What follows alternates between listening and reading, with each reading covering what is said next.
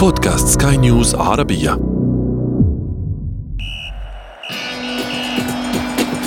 أثير الكرة.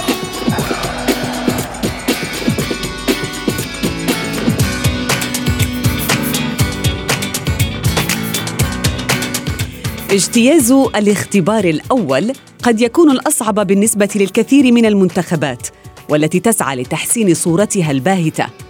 وقد يكون هذا الاختبار مجرد البداية نحو قادم أفضل. انتصارات مهمة وأخرى متواضعة وانتكاسات وسقوط قاتل وعبوتا مشروبات غازية تغلف جميعها أجواء اليورو التي ستبقى خالدة في سجلات التاريخ كونها تحمل الرقم 2020 وإذا كان كل هذا كثيرا عليك لاستيعابه فانتظر حتى تشتعل الإثارة أكثر في الحدث الأوروبي الأروع. ونحن في أثير الكرة ندخل في التفاصيل معي أنا شذى حداد والبداية من العناوين. إيطاليا المبهرة أول الصاعدين لثمن النهائي والنيران الصديقة تشعل الجولة الأولى. الإسبان يفتقدون لرجل اللحظات الصعبة راموس والأخير يودع الميرينجي رسمياً. وفي فقرة ما لا تعرفونه عن كرة القدم نكشف لكم كيف ردت شركة المشروبات الغازية على تصرف رونالدو. بعد أن كان يوما ما نجما لإعلاناتها.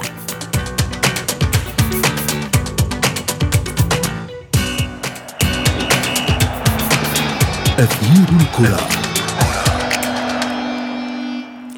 نرحب بكم مستمعينا الكرام أينما كنتم في حلقة جديدة من أثير الكرة وفيها نقلب اليوم أوراق المنتخبات الأوروبية من جديد بعد أن قطعت الأسبوع الأول من بطولة أمم أوروبا. وما هي الأحداث التي حبست أنفاسنا في ملاعب 11 مدينة أوروبية تستضيف هذا العرس الكروي الحافل.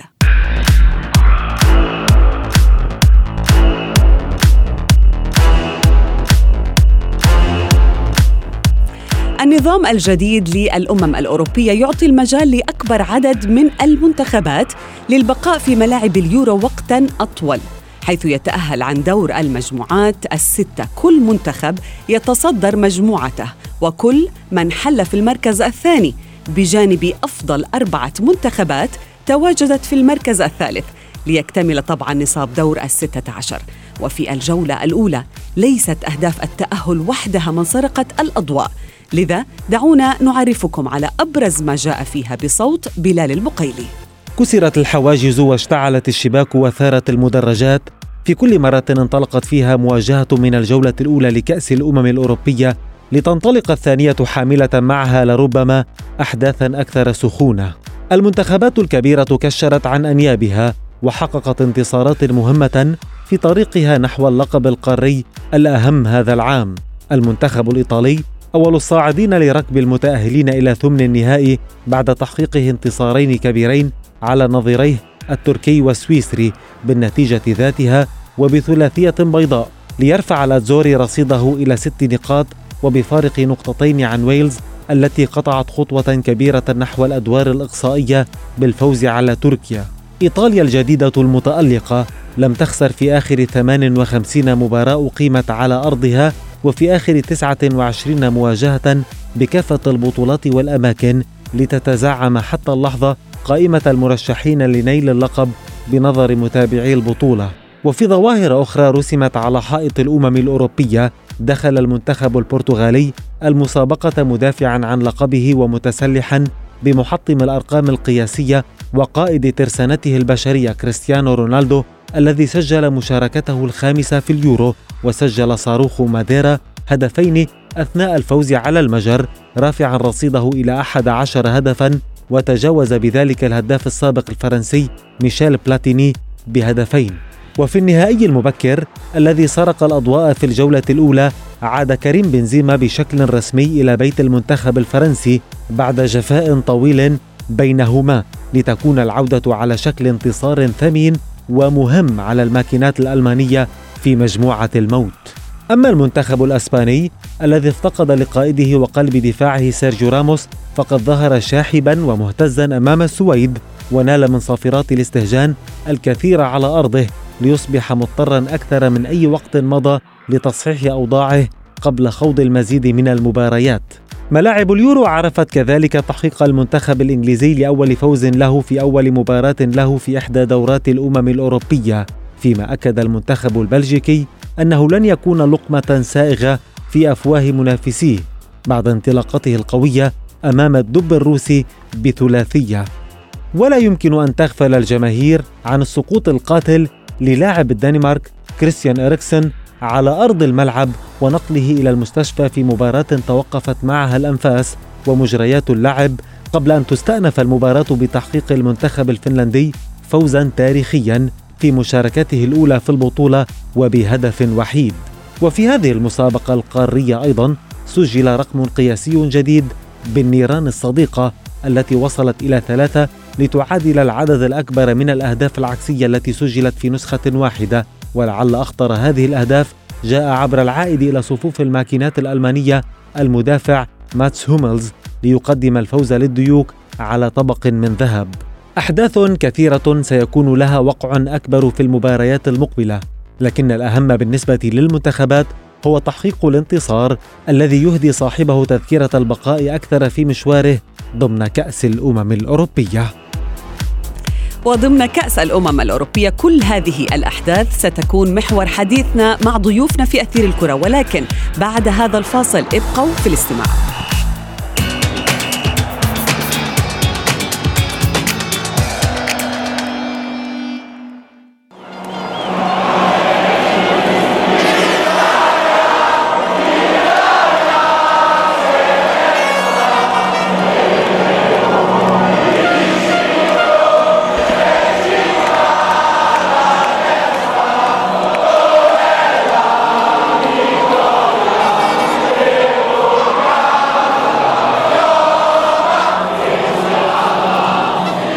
هكذا احتفلت الجماهير الإيطالية بتأهل منتخبها إلى الدور الثامن النهائي وهو أول الصاعدين لهذا الدور؟ الحديث أكثر عما جرى في آه، أمم أوروبا. ينضم إلي الإعلامي الرياضي أحمد مختار. أحمد مساء الخير. مساء الخير. أهلا بك. أهلا بك. ورحبوا معي أيضا بالصحفي الرياضي متر الحجار. متر يسعد أوقاتك. تحياتي لك سوزان وتحياتي لأحمد كمان. أحمد أبدأ معك. يعني دعنا نبدأ من الإنجاز بالفعل الذي حققه المنتخب الإيطالي بطاقة التأهل الأولى. كيف نجح الأتزوري بذلك؟ آه فعلا يعني إيطاليا أعتقد من وجهة نظري وحاجة غير متوقعة اللي هو الفريق الأفضل حتى الآن في البطولة. مش الأفضل بس على مستوى النتائج لأن لسه بدري وفي فرق كتير ما لعبتش لكن الأفضل على مستوى الأداء. آه إيطاليا في يورو 2016 على سبيل المثال مع كونتي كان فريق رائع.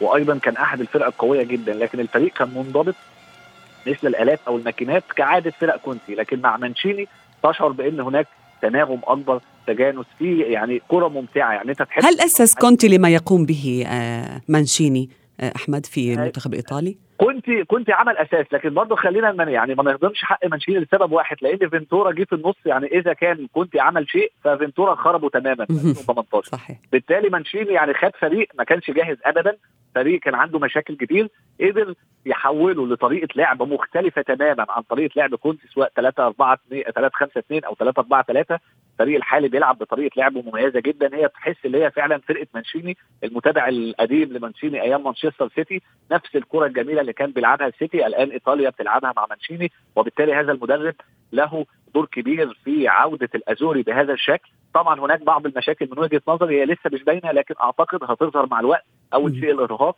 فريق إيطاليا بيلعب بضغط قوي جدا طوال نعم. 90 دقيقة مع كبر سن بعض اللعيبة خاصة في الدفاع أعتقد ممكن تحصل بعض الإصابات كما حدث لكيليني بالأمس. لكن غير ذلك الفريق حتى الآن ماشي كويس جدا نعم. واتصور بانه يعني أعتقد إذا سألنا مجموعة من المشجعين هيقولوا بنسبة كبيرة إيطاليا هو أكثر فريق حتى الآن مقنع على مستوى الأداء وعلى مستوى النتائج حتى هذه اللحظة. مقنع وممتع وهناك ظاهرة في هذا المنتخب متري. يعني إذا ما قلنا في فرنسا هناك نجوم مثل بنزيما مبابي في البرتغال هناك رونالدو في بلجيكا دي بورني ولوكاكو في إنجلترا هاري كين. يعني كل المنتخبات الكبيرة تملك نجم معين يحمل راية بلاده. ولكن في المنتخب الإيطالي اللي عودنا بوجود كانافارو إنزاجي ديل بييرو بوفون لا يوجد فيه هذا النجم الكبير وإنما خلطة سحرية كاملة يحركها مانشيني. هل هذا هو سر النجاح في اليورو؟ لا هلا هو أول شيء أنا برأيي ليس هناك خلطة سرية. القصة هي ما ترينه الآن من منتخب إيطاليا. هو عبارة عن نتاج عمل مدته عشر سنوات. هذا في شخص ساكي بعام 2010 تم انتدابه من قبل البرتيني، البرتيني كان وقتها رئيس الاتحاد الإيطالي، كانوا يريدون تغيير عقلية اللعب في كرة في الكرة الإيطالية وجعلها أكثر آه، تعتمد على الفعل وليس على رد الفعل تمام؟ فجاء فعندما جاء ساكي جلب مجموعة من الناس منهم فابريتشيو فيتشيني اللي هو مسؤول آه، بسموه مسؤول التنسيق في الاتحاد الإيطالي. من عام 2016 لعام 2020 إيطاليا حصلت على أربع ميداليات فضية في بطولات الفئات السنية. جاء آه، بعد جاءت كارثه فينتورا وخروج إيطاليا من كأس العالم. آه، عندما تم انتداب مانشيني اجتمع معه كوستا كورتا بعد ما استقال الاتحاد الإيطالي قال له أريد منتخبا يهاجم الخصم في ملعبه قال له جيت عند الشخص المناسب.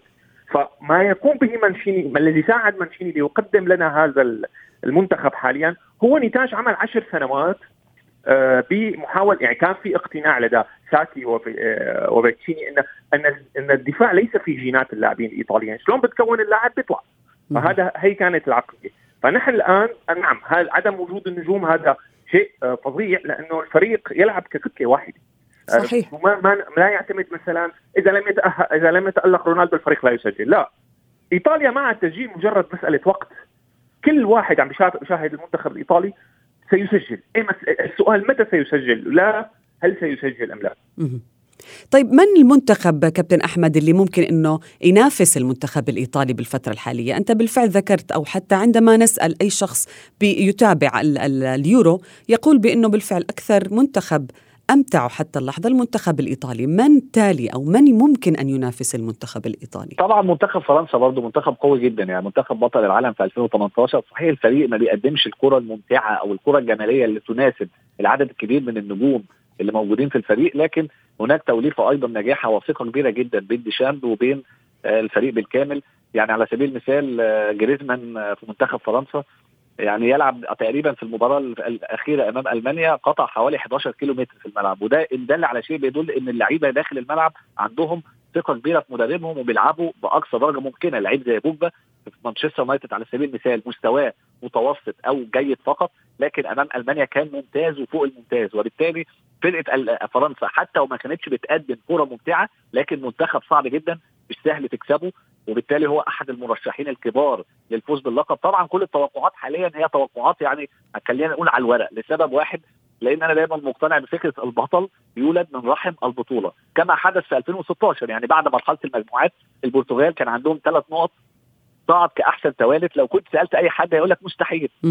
طبعا هناك أمور عديدة بتفصل يعني زي القرعة زي الطريق بنفسه يعني على سبيل المثال برضه هنتكلم على 2016 والمنافسين في المجموعة بيلعبوا دور أكيد يعني. فريق إيطاليا مثلا في 2016 كان هو أقوى فريق في مرحلة المجموعات ودور ال 16 لكن طريقه كان صعب جدا. إسبانيا ثم ألمانيا ولو كان عدى كان فرنسا. في المقابل البرتغال طريقه كان أسهل. هولندا آه، كرواتيا ويلز. وبالتالي الطرق دي بتفرق جدا. لكن لو اتكلمنا بشكل نظري أو بشكل حتى الآن فمنتخب فرنسا خطر قوي جدا على إيطاليا. أيضا منتخب البرتغال صحيح هو حامل اللقب وعنده تشكيلة قوية. أي نعم آه، سانتوس عنده مشكلة كبيرة إنه مصمم أو تكتيكه قائم أكتر على رد الفعل أو التحولات ولكنه الآن يضم مجموعة من أميز اللاعبين هجوميا زي رونالدو وجواو فيليكس وجوتا وبرونو وبرناردو سيلفا. وبالتالي إذا نجح سانتوس اللي هو يخلي فيه شكل هجومي للفريق ويستغل مجموعة المواهب اللي عنده في خط الأمام. أعتقد إنه هيبقى فريق قوي جدا أيضا لأن فريق عنده دفاع قوي مع بيبي ومع دياز ومع الحارس الرائع اللي هو باتريسيو أيضا. نعم. دعنا مت كابتن متري تحدثنا عن المنتخبات القوية والمرشحة. دعنا نتحدث أيضا عن المنتخبات التي لم تقدم ما المرجو منها يعني مثلا إسبانيا. يعني منتخب باهت كما وصفته الصحافة في إسبانيا وهذه الصحافة نفسها منشغلة اليوم بأخبار رحيل سيرجيو راموس أو إعلان رحيله عن ريال مدريد هذه الأمور كلياتها بالفعل هل تغطي مشوار لاروخا في اليورو هل هذا سيؤثر على هذا المنتخب؟ هلا إذا بدنا نحكي على إسبانيا، إسبانيا آه، لسه لعبت أول مباراة والمنتخب السويدي هو منتخب صعب أساسا ليس بمنتخب ليس بمنتخب سهل. فمن آه، المبكر أن نقول أن إسبانيا لم تقدم الشيء المطلوب إنريكي بالتصفيات سجل حتى في مرمى ألمانيا يعني الأمور بحاجة لوقت هلا في شيء لازم نعرفه إنه إنريكي مدرب كلاسيكي مقارنة بالشيء اللي قدمته الكرة الإسبانية للعالم. هو مدرب يعني يعتبر من الرعيل القديم. صحيح إنه جاب مع برشلونة آه، خماسية وإلى آخره بس هو يعتبر شوي تقليدي لن لا يقدم نفس الكرة القائمة على التيكي تاكا والتي ميزت الكرة الإسبانية بالسنوات العشر. هلأ هناك الكثير من آه، من التحركات هناك الكثير من من اللعب لكن ليس هناك حسم. يعني هناك آه، هي هي النقطة اللي كانوا عم بيحكوا فيها إنه إسبانيا ليس هناك حسم.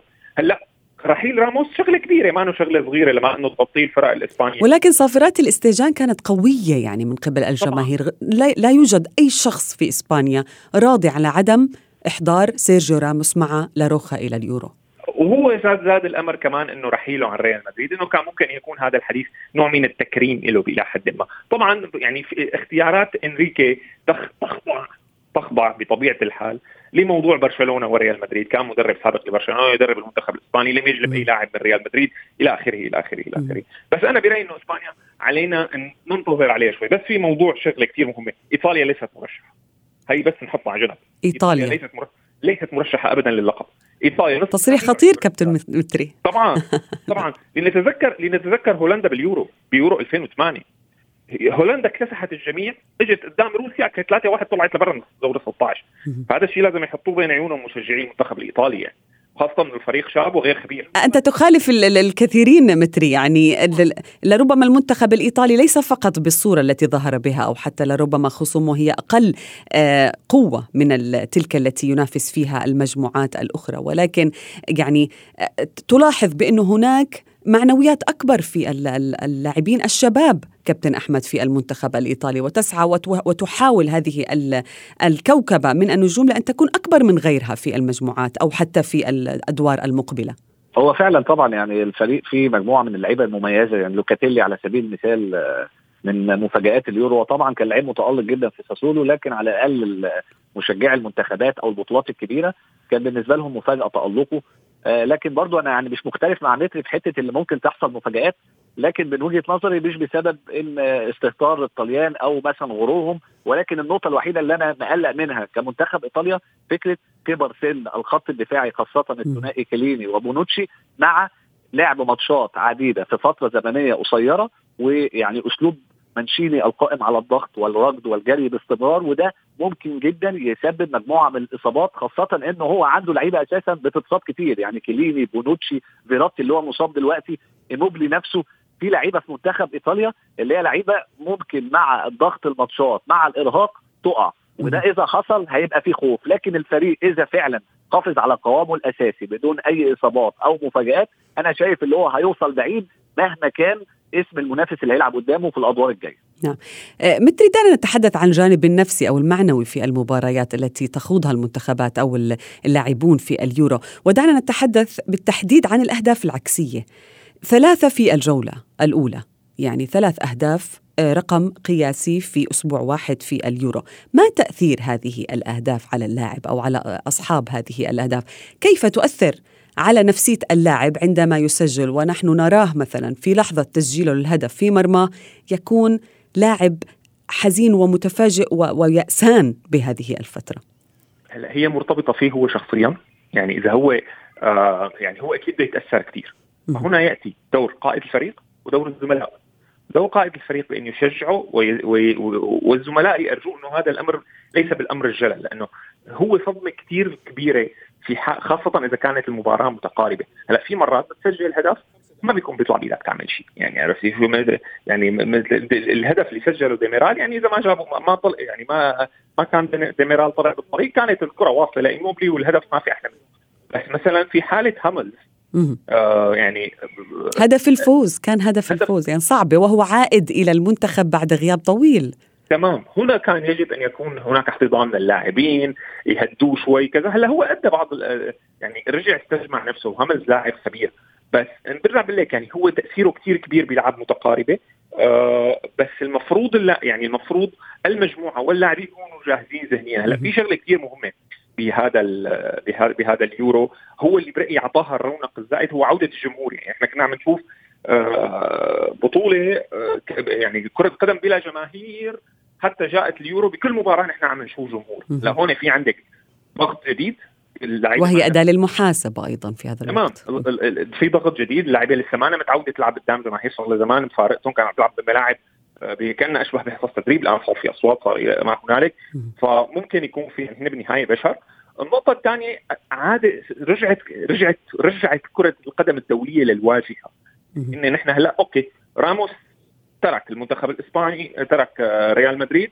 الجميع يتحدث عنه لكن الطغيان بالأخبار لليورو وأخباره وه- لليورو والذي يحدث فيها. نعم. هذا كمان أنا برأيي من ضمن تأثيرات الجمهور. من أفضل اللوحات نعم التي ترسم الإثارة بالفعل في اليورو. باختصار كابتن أحمد يعني اليوم أعلن الاتحاد الدنماركي بانه الفريق الطبي قام بتثبيت جهاز لمراقبة اضطرابات دقات القلب في جسم اللاعب الدنماركي كريستيان إريكسن. لم يتم طبعا الكشف عن مسيرة اللاعب آه، ولكن هل تتوقع بأن ذلك سيؤثر بالفعل على هذا النجم؟ آه، وقد اقترب آه، لاعب الإنتر مثلا من إنهاء مسيرته بشكل محزن؟ أتصور طبعا يعني في البطولة خلاص يعني أعتقد اللي هو مش هيلعب أي ماتش تاني حتى لو الدنمارك صعدت. لكن بالنسبة لمستقبله الكروي أعتقد دي حاجة يعني تحددها ال- الطاقم الطبي بالتعاون مع اريكسن آه هو كبير في السن وكده. في لعيبة قدرت ترجع وتكمل من مشاكل في القلب أو مشاكل في التنفس زي بليند لاعب منتخب هولندا اللي هو حتى في مباراة هولندا الماضية أو وهو خرج بكى بشدة لأنه تذكر موقفه اللي هو كان شبيه إلى حد ما بإريكسن مهم. ولكن أيضا في لعيبة تانية كتير اعتزلت بسبب مشاكل آه،. جسد مشاكل في القلب وبالتالي هذا الأمر يحدده الأطباء بشكل كامل. لكن شيء جيد اللي هم يعني يراقبوا حالته. طبعا كان يعني الحمد لله كان محظوظ كمان إنه يقع في الملعب بهذا الشكل وكان محظوظ اللي هو وأن يكون محاط. بهذا الطاقم الطبي الذي عالج هذا الموضوع في فترة زمنية قصيرة. شكرا جزيلا لك أحمد مختار وأنت كنت معي متر الحجار. شكرا لكما.